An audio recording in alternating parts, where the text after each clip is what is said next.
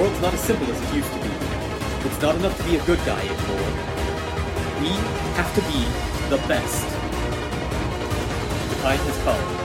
All will be accounted for, or we will hunt them. Stand up. It's time to be the heroes we were always meant to be.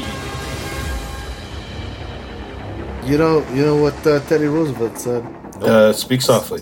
And carry a big mic. Oh, boy. This is the Superhuman Registration Podcast. Nominally, we are here to talk about the stories that you can find by reading Marvel Comics, potentially via an application such as Marvel Unlimited. Practically, we are here to just listen to the worst jokes in the world by one Aldo. Ayy. I don't think that's fair. Aldo has a really good, ratio of solid jokes to just absolute stinkers. I feel like I have the same ratio of good and bad jokes as we have a good ratio of bad and good Spider-Man comics. Ooh. I think that might be a little bit hard on yourself because I feel like we're almost 50-50. Yeah, that's. I'd give you at least 70-30. I throw out a lot of jokes, you guys. If anything, I feel like 50-50 is probably a little too gracious. Speaking of Spider-Man, though, he's in one of our stories. Yeah, he tonight. Is. Although this isn't a Spider-Man-focused episode, this would actually be weirdly I guess it's a Wolverine-focused episode, which I don't know that we've ever really done before. We did his solo, the Chris Claremont and Frank Miller run, because we're a comics podcast. Well, yeah, but I don't remember what the other book there was. I don't think it was a Wolverine book. Regardless, no. we read two Wolverine team-up books of surprising caliber. Yeah. Yes. Interested to talk about these because they're very, very different from one another, and yet somehow, I don't know. We'll just have to get into it. Where do we want to start? We've got Wolverine's team up with Gambit or Wolverine's team up with Spider-Man. I can summarize Wolverine and Gambit Victims, I believe is the full title. Hold on. That's correct. The question is, do you want to do it first or... Let's start with Victims. Yeah, it's a shorter story. I am a fan of this team up, Jeff Loeb and Tim Sale, who... are credited as co-storytellers when they do this. Jeff Loeb does the words. Tim Sale does the pictures. Gregory Wright did the colors. Malibu's Hughes did the separations. That's referring to the four-color process in comics. I don't know what the job would be separate from Gregory Wright. Possibly... I don't know what the difference would be in this situation. Tim Sale, if you weren't aware, was colorblind. He passed away last summer, unfortunately, and so maybe there was an extra step. I don't know. So here we have Gambit going to London after an acquaintance of his is murdered. A police constable who he has a past with, a little crush. From both, she liked him, he liked her. She's been murdered. It turns out the most likely suspect is Wolverine. So the two of them team up to find out who's really responsible. Turns out the X-Men villain Arcade has murdered someone and is committing more murders to cover it up with the help of Mastermind, who is actually the daughter of Jason Wingard, the original Mastermind, Martinique Jason.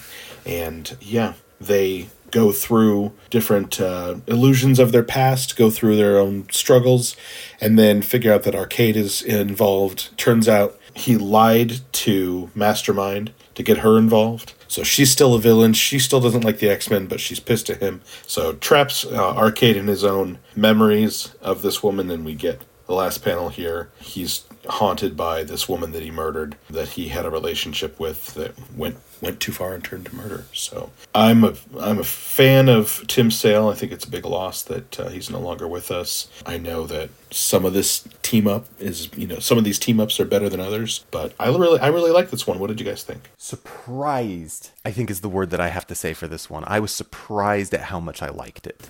Yeah. Because I hear, 90s Wolverine and Gambit team up, and I'm like, okay, this is just going to be pure filler. And I think from a... Like, I don't know that I would call this a hidden gem in the sense that this is like a go out and must read. But at the same time, if you like Gambit, you should read this book. Yeah. Like, Wolverine's almost a non-entity in it, really. This is a Gambit book, and he's a surprisingly interesting character in it. Yeah. Yeah. I think I actually looked this up on Goodreads because I'm starting to track the comics that we read for the podcast on Goodreads in as much as possible. And there are a lot of folks who commented that they didn't like the way that Tim Sale draws Gambit in this book. And I'm like, what are you talking about? It's really good. Mm-hmm.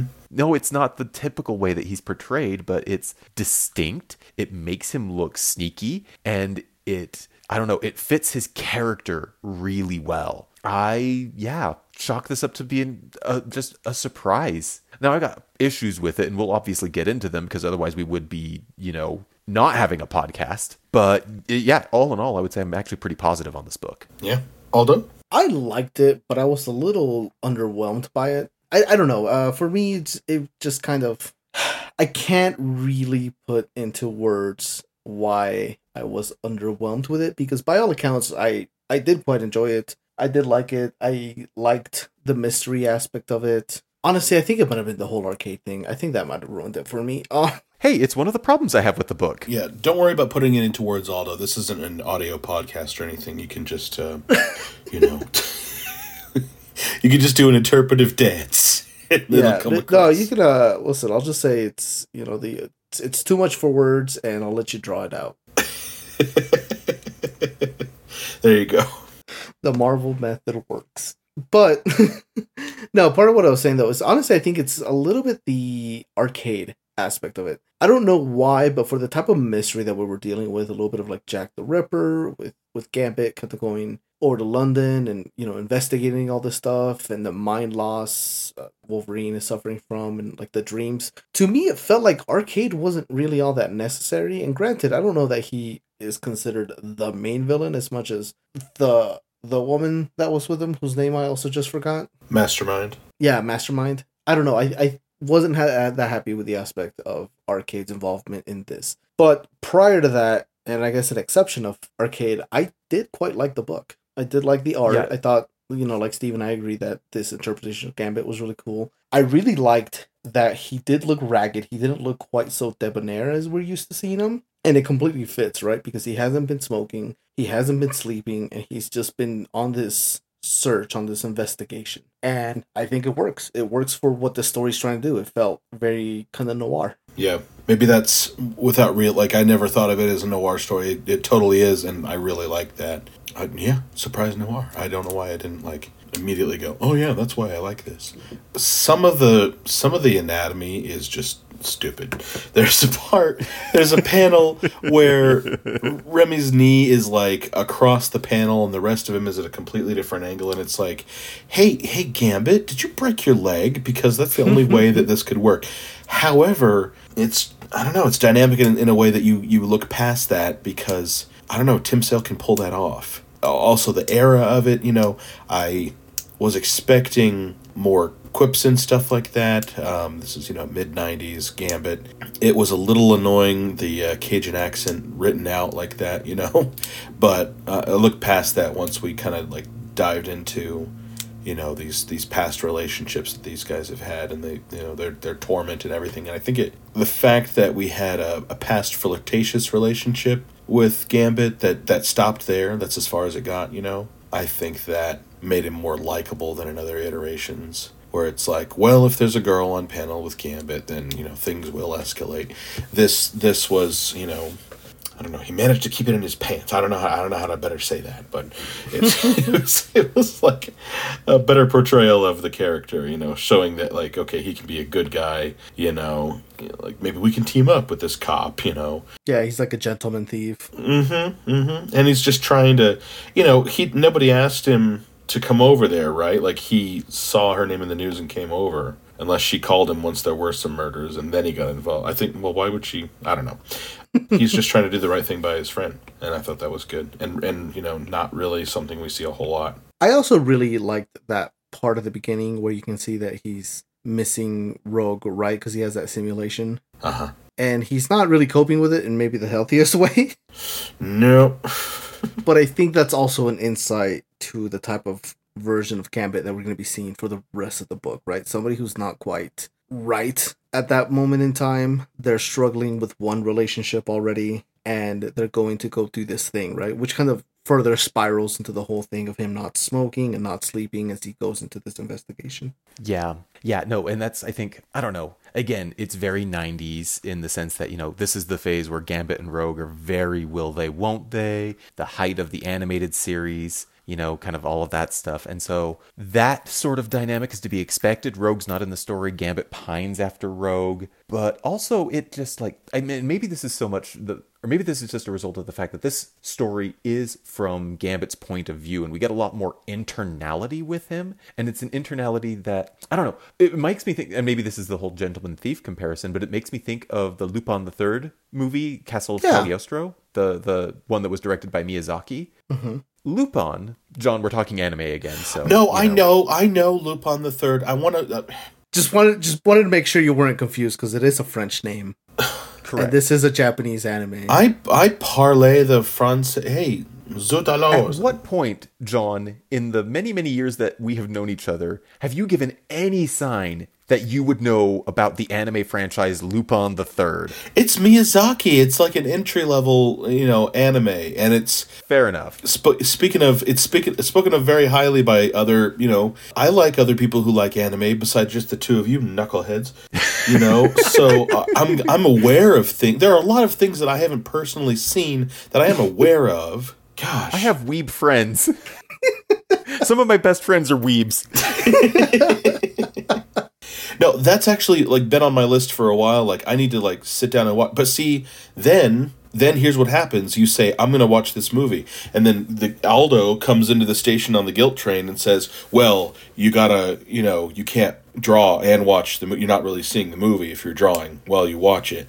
And I will, you know, say there's a subs versus dubs argument to be had, because I like having subtitles, but also it's a you know, animated film, and so you know, it's less as big of a deal, I think. But I will just say that for premiere animation, if you're not watching it, you're not watching it. And you know what? That guilt made me watch Princess Mononoke without any distractions whatsoever. Not even like I put my phone away. I wasn't like frantically going through and looking up all the movie trivia stuff like I normally do with movies, you know. Mm-hmm. I experienced it as close to a theater experience as I could. Mostly so I could say, shut up and don't judge me. And isn't your life enriched the more because of it? I mean, yeah.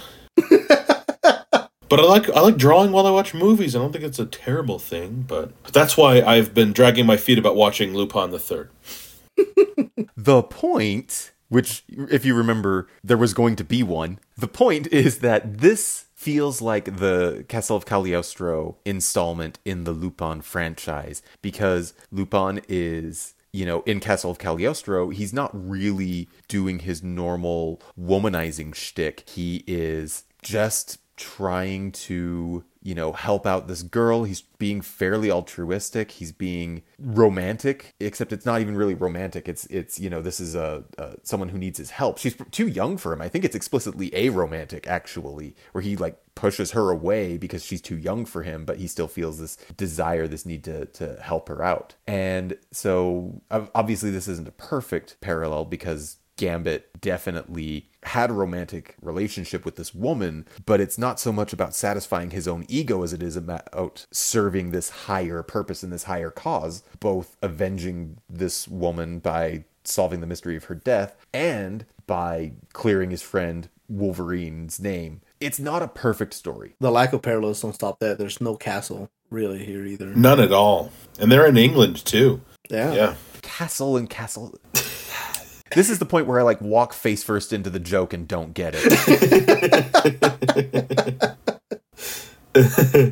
But yeah, I agree also with Aldo's point that Arcade is not the right villain for this. And they try to put this like weird sort of, you know, ironic punishment on the end of the story where Arcade is trapped in the memories of this woman that he killed. And it's not the best. It's fine. It also like... I don't know, Arcade's plan just feels a little I don't know, for lack of a better word, dumb. Like, I murdered a person and now I have to cover it up with more murders. Well, his whole thing, he's like, you know, like a Jigsaw kind of guy, you know, where he can't just kill someone. You know, he has to, like, have a whole plan. He wants people to know how smart he is, right? Right, but the point here is he's covering it up, so he's not really trying to send a message. There's really no theme to the people he's killing other than they're all women. Except for the one. Yeah, the one. That, yeah. That's my problem, is it feels like Arcade's involvement was a little lackluster. Mm. A little bit, I agree.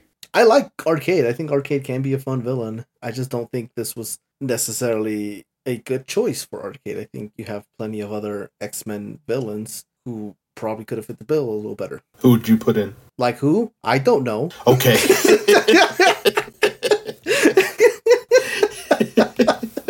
I knew that question was asked. I had to get ahead of it. If I knew, I would have written this book. There you go. Covered. Yeah, exactly. No, I keep thinking that, I don't know, the line from Batman: The Animated Series, "If you're so smart, how come you're not rich?" pops up in my head every now and again when I'm like, I have an idea for something. And this Arcade kind of reminds me. If you're so smart, why don't you run Twitter? Yeah. So this version that's said to the Riddler, and this version of Arcade, maybe it's just that there is a Riddler in Long Halloween and Hush and Catwoman When in Rome, particularly like the way that he's drawn in the Tim Sale, you know, books reminded me of Arcade here, kind of this like weak guy, kind of, you know, relies on his wits, but like physically, like, yeah, he can't do much. So, but yeah, this is not a Batman: The Animated Series podcast yet. Feels though, and I think maybe it is just because it's Loeb Sale, but this feels like a Batman story. A little bit. Like, this feels like a Batman story a little bit, and I'm not sure exactly what it is about it that makes me think that, other than the... Is it the modern noir? Kind of. It's something about Arcade in particular. Maybe it's the fact that, you know, half of his face is disfigured. So, or the big Joker smile. He's several Batman villains in one. He kind of is. I'm not saying that's necessarily a bad thing. I don't know. I thought he was, like, okay as a villain in this. Well, at least I thought that until my fellow co-host said why that's dumb. And now I'm with you guys. You're totally right. God, but it doesn't break the story, right? I think no. The fact that there's no real thematic like link between our antagonist and our protagonists is what keeps this from being a hidden gem. As it is, it's just a good story you may never have read before. Mm-hmm. And honestly, if somebody did ask me for like a Gambit book, absolutely recommend this one. I really would. It's just, that is just the thing that keeps it from being great, is I think literally just Arcade. I think the stuff with Mastermind was interesting. It just feels like, I don't know, maybe there just wasn't a better choice available, or they couldn't figure one out for, you know, instead of Arcade. And that's the thing too, right? Is the way that this book is written, you could replace Arcade with almost any character and the story wouldn't change all that much. Yeah. And that's, you know, I don't think that's necessarily a fault of, or I think that's maybe praise to the writing, is the fact that that's kind of just what they had to work with, and the fact that it still is a good story. But it is just unfortunate. I think that is just kind of what keeps it from being like just a great book. There we go. So I think that's maybe where I don't know. Do we have anything else to say about this story? No, it's kind of just like one and done. I liked getting, you know, the way that the, you know, issues are broken up. We get deeper into these two characters without resorting to the usual tropes that you expect from Gambit and Wolverine. And so made me like them more, which I didn't know that you could, you know, do that, but here we are. I'm going to push back a little bit. This is absolutely a Wolverine trope. Okay, well, yes, but he's not like... It's also probably a Gambit trope, too. But it wasn't obnoxious. It's just a good version of the trope. Yes, how about that? It was well done. One of my favorite things in this book is the part where Gambit is on the plane and he is looking at all of these murder evidence photos on the plane, and he's freaking out the little girl and the mom, like, sitting next to him. Oh my gosh, I forgot about that. That scene is genuinely funny. Yeah. Especially for like a book that takes itself pretty seriously. That was a nice moment of levity. Yeah, that scene was genuinely very funny. Mm-hmm. But yeah, I think the bottom line is this is a story that you should read if you have never, like, if you want to read more about Gambit specifically, and maybe Wolverine, but specifically Gambit. Yeah. If you want Gambit to have more depth, this is the book. Yep. Mm-hmm. And with that, I think we can move on. Yeah. Yeah. So the other book that we read was Astonishing Spider-Man and Wolverine, another team-up book between with Wolverine and now Spider-Man. This was written by Jason Aaron, pencils by Andy Kubert, inks by Mark Roslin, and colors by Justin Ponser, letters by Rob Steen. So this book starts out with both Spider-Man and Wolverine not initially teaming up, and actually not really teaming up a whole lot for the first half of this book, as they are stopping a bank heist for like diamonds, and in the middle of this heist they are transported back in time into like the, what was it, the Cretaceous era, or I don't know, the era where the dinosaurs died. Late Cretaceous. Yeah. Cretaceous. And so they've been stuck in that time period for months, it seems like. Wolverine is surprisingly clean-shaven while Spider-Man is absolutely rocking the old crazy facial hair. And he's been having visions of this woman. He doesn't know. He just knows what she looks like. And as they are in the past, Wolverine has trained like these small folk who were supposed to like have died out naturally. He's become their leader and helped them survive. Spider-Man tells them like that was the bad idea. Like they should not be messing with time. And while they're having this argument, or like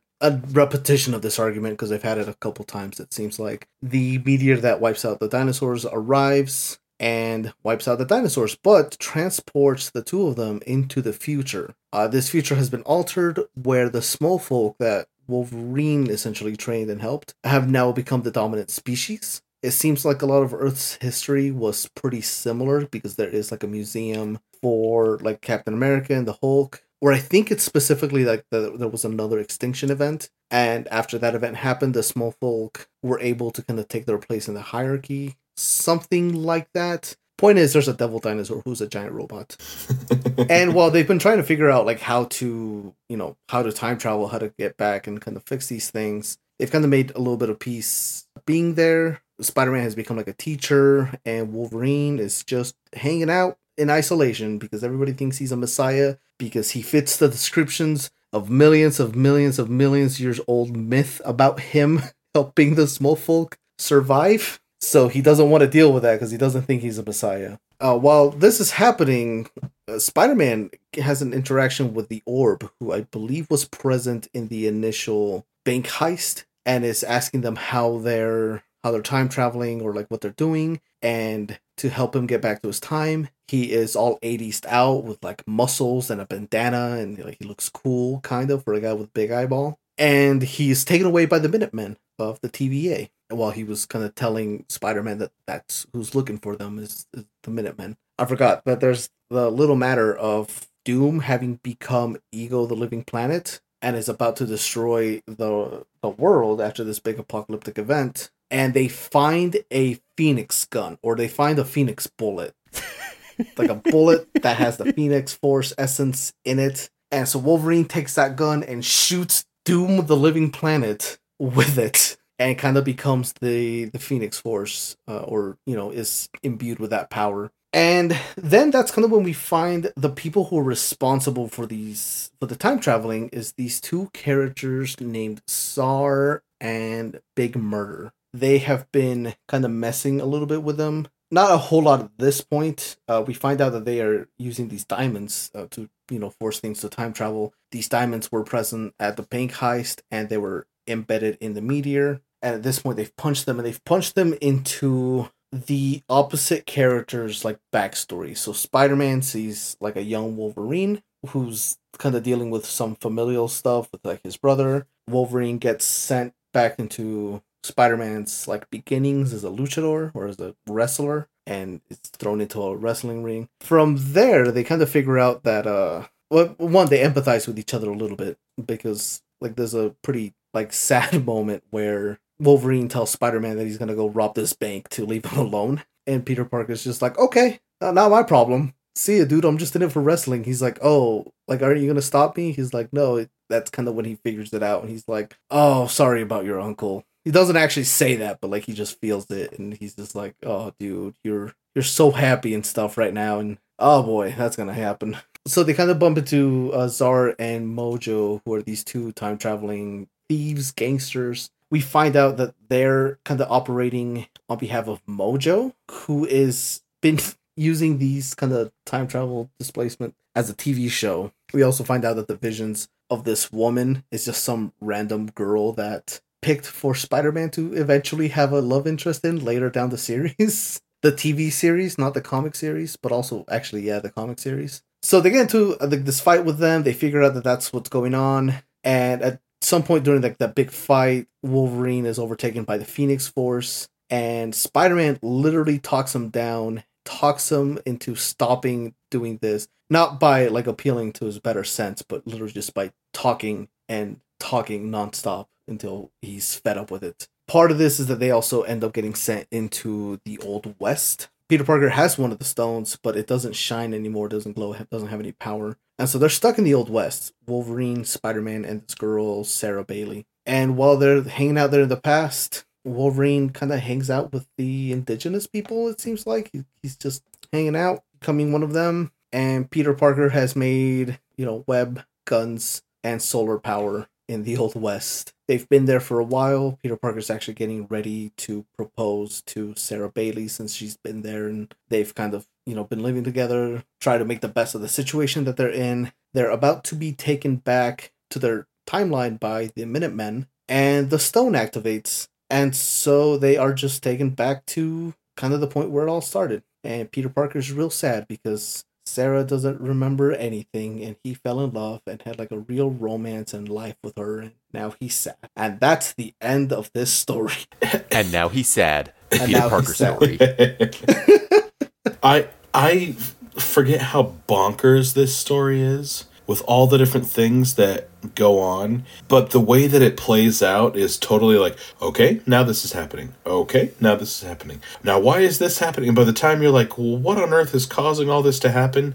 Explanations come, and there's, a neat way that, the bad guys are using these diamonds that can throw people around in time, and they're just screwing with them. They go to the Crusades and just, beat guys to death, and it sends them, hundreds of years in all these different directions, just cause. I don't know. I really, really liked this. This was a crazy book that I loved that it starts off with, if I go talk to Wolverine, he's going to kill me. And then he's like, hey, Spider-Man, I'm going to kill you. And, you realize, oh, yeah, he would hate, talking to Spider-Man. And, they are, constantly on teams together. But here they're stuck together. And, yeah, they would rub each other the wrong way. So I read this book back, when it came out. I have all of the single issues, actually. Actually, I gave them away because I had read it, I liked it, and then a few years later I revisited it, did not enjoy it for some reason, and I think it's, even to this day though, the way Zsar and Big Murder are portrayed, it feels a little stereotypical. You can use the R word. Yeah. It's allowed. It's a little racist. Yeah. It's a little racist. And I think that rubbed me the wrong way enough that I was just like, I don't like this book. And so now that I'm rereading it, I'm like, the story actually is good. It's fun. I hate that this was kind of in an era where we wanted to make, Spider-Man sad all the time for some reason. We couldn't let him have a marriage. Yeah, so on this reread, I was a little bit more positive on it than on my second or my first reread of it. What did you think, Steve? Yeah, so this book makes me mad. Oh. It makes me mad because there are so many things in it that are really cool. The gun that shoots the Phoenix Force. Robot Devil Dinosaur. Uh-huh. I like Mojo. I weirdly like Mojo. I don't know why I like Mojo, because most of the stories that I read Mojo in, he's not actually very good. But I like Mojo. I like when he shows up. But there are two things in this story that really rub me the wrong way. One of them is Big Murder and Zsar. That's racist. It is. That's racist. The second thing is the love interest.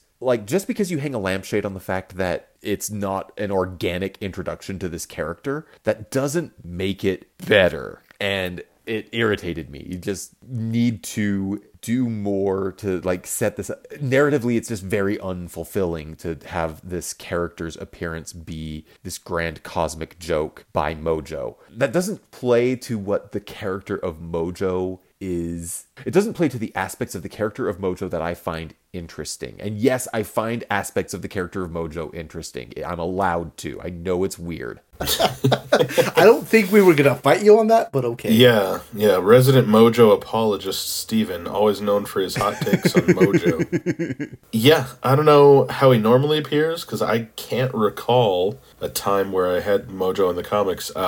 Been seeing him a lot in Marvel Snap. I don't know if you are all still addicted. It sounds like you may be, but... Actively playing as we speak. Yep, there you go.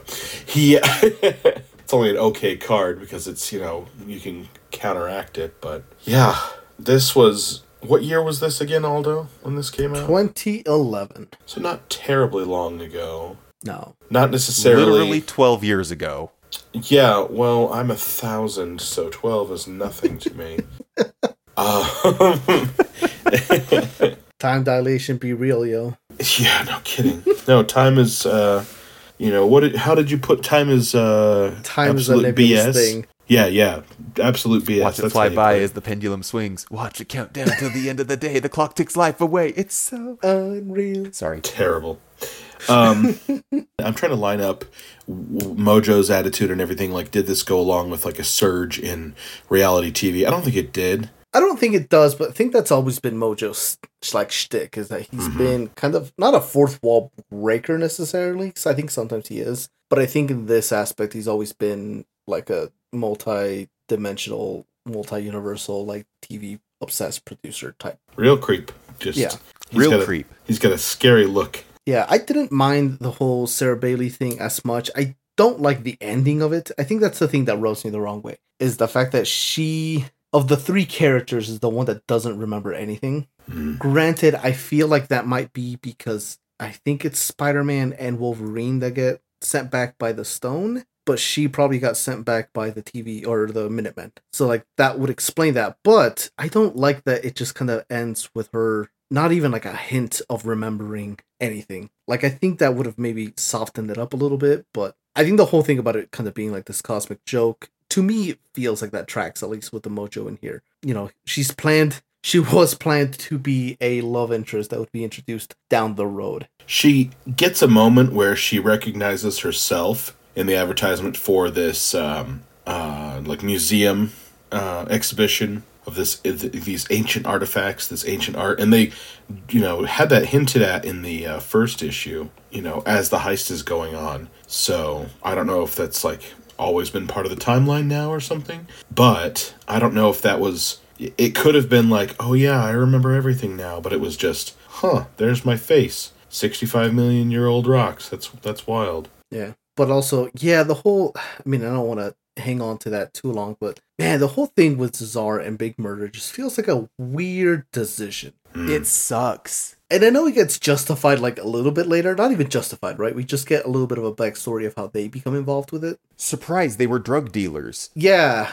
Guess what? They were gangsters the whole time. They don't just look like gangsters. They are. And I don't know. I didn't like it. I didn't like the fact that like they have their own like out of time like space house mansion thing where they have a harem of like the hottest women from history. Welcome to Watch Mojo's Top 10 Hottest Women from History list. Number 5 will surprise you.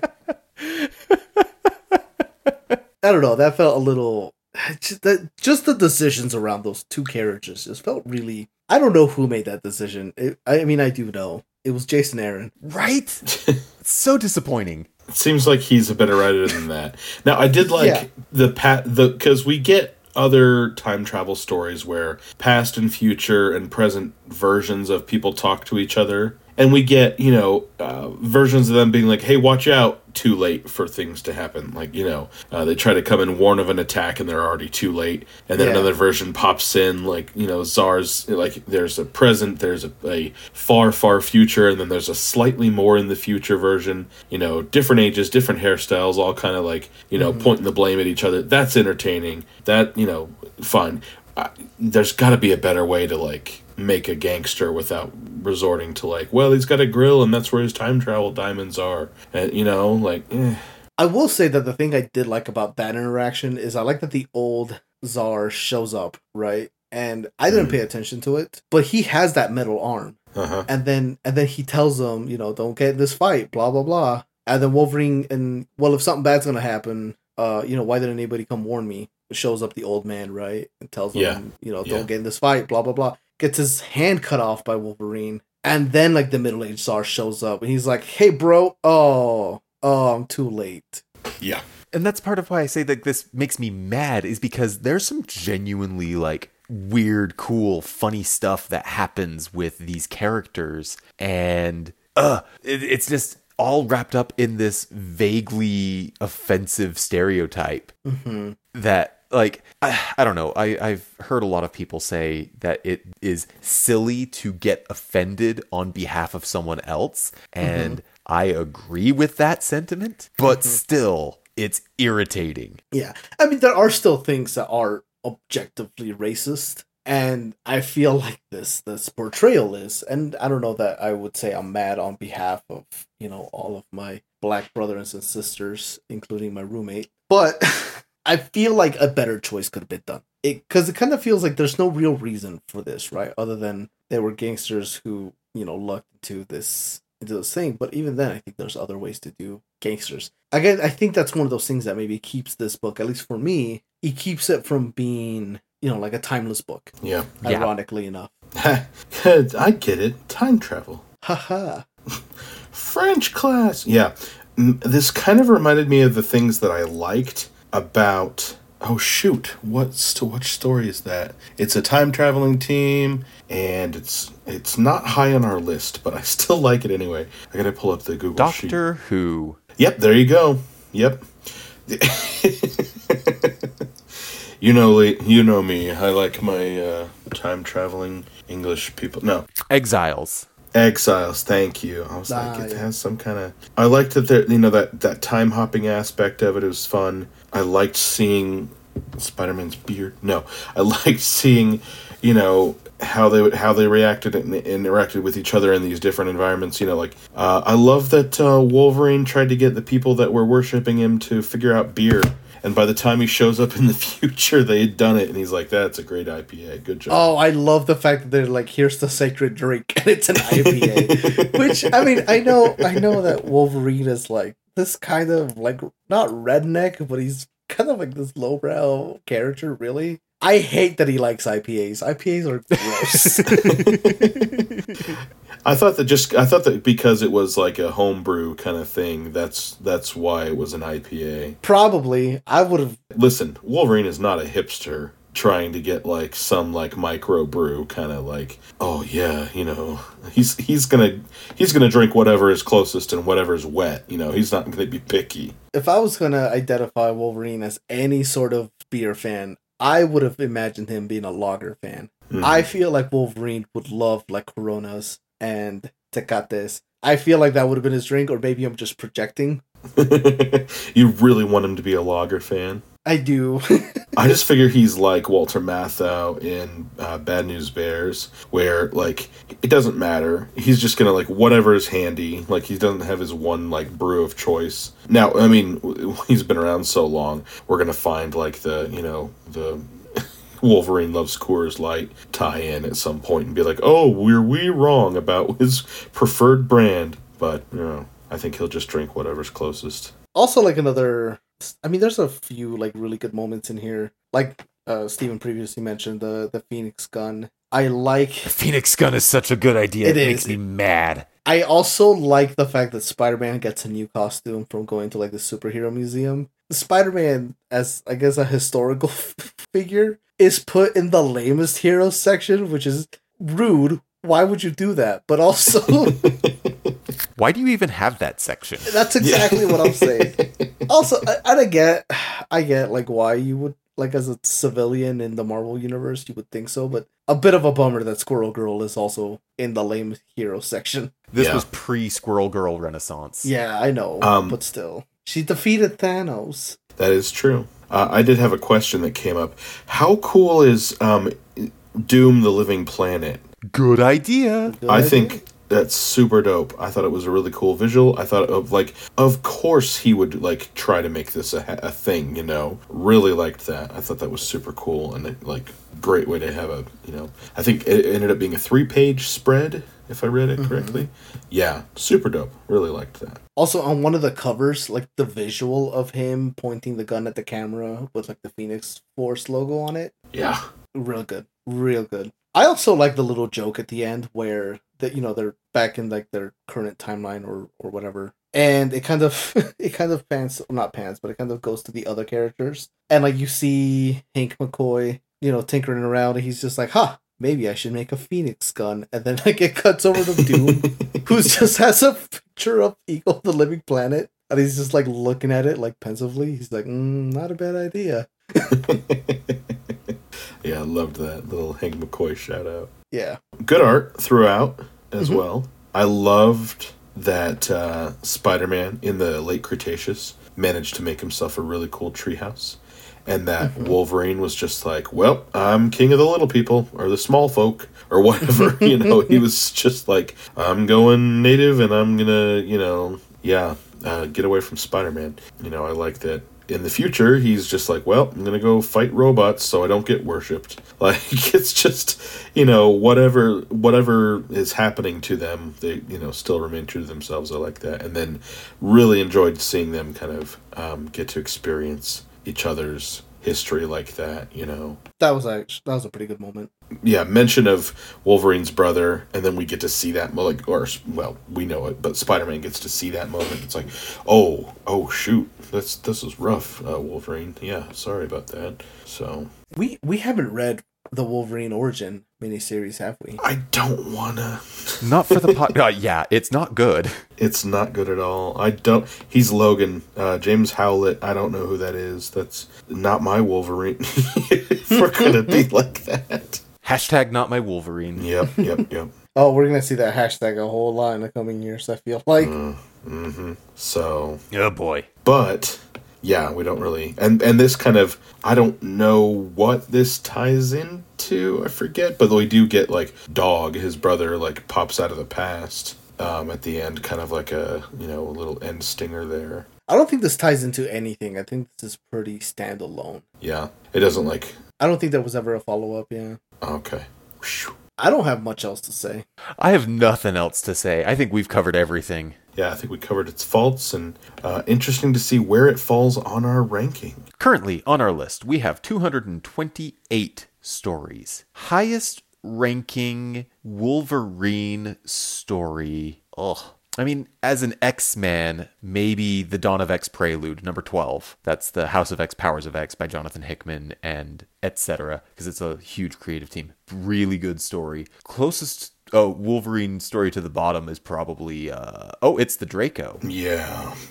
Although I think let's give a special mention to Ultimate Wolverine vs. Hulk at number 222. Another book with a harem. Yep. Particularly bad, yeah. Boy, a lot of bad stories have harems in them. So anyway... Where do we rank these stories? I don't think either of them go to either extreme, but let's start with victims. Wolverine Gambit victims. Where's our highest Tim Sale is what? Daredevil Yellow, probably? I think that might be our only Tim Sale. Searching. Number 33. Have we not read Spider-Man Blue yet? No, we have not. Oh, guys, guess what we're going to do sometime soon? Maybe next Valentine's. I think this is not as high as that, Daredevil Yellow, but I don't think it's much lower. I think it's probably quite a bit lower, actually. Unfortunately, I agree. I don't think it gets down to, like, the bad part of the list, but I do think it's... I don't know. I think the arcade stuff keeps this from being super high, but it is enjoyable. I might rank it above the Rogue and Gambit story, which is at number 98 currently. Yeah, that's a good floor, because that's our other, like, kind of Gambit. That's definitely the floor. I don't know how much higher than that it goes, but I think that's our floor. Well, I just saw Kang Dynasty, which that is the Sword of Damocles spaceship, right? Kang Dynasty. Kang Dynasty is sort of Damocles' spaceship, yes. Well, that's our ceiling. That is rad. I actually think I agree with that. And I say that as someone who doesn't like Kang Dynasty as much as you two do. I'm excited. I got my tickets for Quantumania. I want to see Kang on the big screen. I told my roommate about the Sword Damocles and the fight, and he was like, I was like, yeah, the Sword Damocles is like his ship that he rides. Like, that's the sword. And then he also has a sword that's not the Sword Damocles, but, you know, he's crashing into Earth, blah, blah, blah. He's like, that's lame. And I was like, I hate it. Oh, man. Hey, friends don't badmouth other friends, Sword of Damocles. Yeah, what numbers were you guys looking at? Sorry. Between 98 and 73. Somewhere in this, area. Okay. And I think Thor's Battle World, Thor's Battle World, for some reason, like, it started at number 5. It's such an early book that we read. It's down at 88 now. I really like Thor's Battle World. See, and I think this is actually surprisingly comparable to Thor's Battle World in the sense that they're both a little bit of, mysteries, murder mysteries. I would put this maybe above Thor's Battle World, if anything, because of the art. I think the art is more interesting, but I mean, look at the creative team. That's true. I don't know. Put it above Thor's Battle World. I think that might be good. John, any other input? I don't know. Actually, if we put it above Thor's Battle World, I'd want to put it above A-Babies versus X-Babies, I think. Well, and then I would put it above Galaxy's Best Detective. I would put it above the Gwenpool Holiday Special. And United States of Captain America has some really good stuff to it, but I don't think it's as good of a story. Yeah, but I wouldn't put this above the Spider-Man Civil War stuff. Well, that's 84. Yeah, I think that's a good point that the Spider-Man part of Civil War, yeah, that's some heavy stuff. I think that might be our ceiling. That might be as high as this goes then when compared with that. Okay, I don't hate it. Let's put it at the new 85 then. Okay. Now, do we think this other story, this Jason Aaron story, goes higher? I would guess that's the consensus. I would put it lower. Really? Not a whole lot lower. I think emotionally, I think Wolverine and Gambit is probably a better emotional story. Well, I didn't think I was the only Sarah Bailey fan out there, but here we are. Got a soft spot for Sarah Bailey, but I guess it's not enough. I wonder if she's Sarah Bailey because of George Bailey, because of It's a Wonderful Life. He ran a banking institute. That's a weird leap to make. Bailey is a normal person name. Yeah, 100%. I just, hey, if you're going to name someone in banking. So where do we put this, guys? Let's just talking about bank tellers. Okay, so I would put this above MODOK's 11. You know what? My ceiling? Okay, never mind that. My ceiling is Mary Jane and Black Cat. Oh, Mary Jane and Black Cat's a little higher than that. I was actually looking a little lower. Like, to me, this is weirdly on par with that Moon Knight story where he has all the different personalities. Like above it or below it? I would maybe put it right above it. Yes. Okay. I would push that up. I'd put it higher too. I would put that maybe under Vampire State. See, I like it better than Children's Crusade, but I think that was one that Aldo likes, or was it just one that you had brought to the... I do like Children's Crusade. I think I'm the one who likes it the most. Yes. Yep. Thank you. So yes, that was in fact you.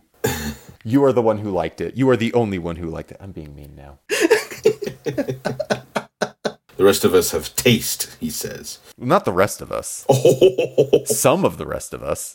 Oh my gosh, Steven woke up and chose violence. I'll watch the anime. You suck. Gosh. I'm not against it. It's just a lot to get through. There's no beginner's guide. That's just cancel your plans. You got to watch all of it. How much of it? All of it. Oh, but what about the stuff that's not so good? Doesn't matter. Got to know it. Oh, okay. I'll be on my couch. John, in my defense, I don't think we've recommended you to watch any bad shows or movies. I'm still mad about Fruits Basket, which I was had to watch with you two gentlemen. Anyway, so where should we put Wolverine and Spider-Man? I'm fine with After Vampire State. Okay, let's do it. So that's the new number 96. I'd actually put it above MODOK's 11, but, democracy being what it is. I would put it above Vampire State. Yeah? Well, that's better. All right, Steven. New 95? Done. All right, new 95. New number. So, okay, so right where... fine. Yeah. Mambo 95. It's fine. Let's do it. It's fine. Little bit of Peter by my side. Little bit of Sarah Bailey. Little bit of Wolverine. So next time, the next episode that we have, the next time we record, we are going to revisit the Ultimates universe for some reason. You're that reason. Yeah. I guess I'm that reason. Let the record show, when the trial commences, that this was Steven's idea. Correct, I suppose. No, I did say, hey, this is probably not going to be very great. You know what that'll do? Be good podcast fodder, so here we are. So we're going to be reading Ultimates number 2, volume 2, the second Ultimates story. Why are we reading it? I don't know exactly why. This is the cross that we have chosen to bear for whatever reason. We're going to read this really ridiculous... I don't know. I just remember getting so mad at Ultimates 1, so, you know. It's 12 issues. That's all we can stomach. It's all we're doing. Oh boy. Oh boy. But anyway, yeah, that's what we're doing next. Should be fun. I don't know. Any closing words, fellas? I'm really excited to see Kang get into a fistfight with Ant-Man. Yeah, I don't know how Ant-Man can beat him. I mean, Kang is just like a man. Like, he's not a super soldier. He's kind of super, but like... I don't know. Okay, look. Listen. Have you seen the trailers? And I know that I normally don't watch trailers, but this was just, like, unavoidable. The trailers for Creed 3. Oh, yeah. Good gracious. Yeah. Jonathan Majors is pretty super. He was pretty good in Harder They Fall. I don't know what else I've seen him in, now that I say that. Good gracious. Loki, obviously, but his muscles have muscles in that Creed trailer. I don't know, like not since, you know, Captain America pulled a helicopter down with his biceps has it been like, huh, you know, he might actually be superhuman. It is insane how like ripped he is. So you're saying that, good gracious, Jonathan Majors is bodacious? Yes, I am. Yeah. I have to just kind of, just like, yeah. Muscles on muscles, and yeah. So, dude, I think he can squash Ant-Man is what I'm saying. Because he's an Ant-Man? Because he's a bug, you see? He's going to get out his big magnifying glass and just go to town.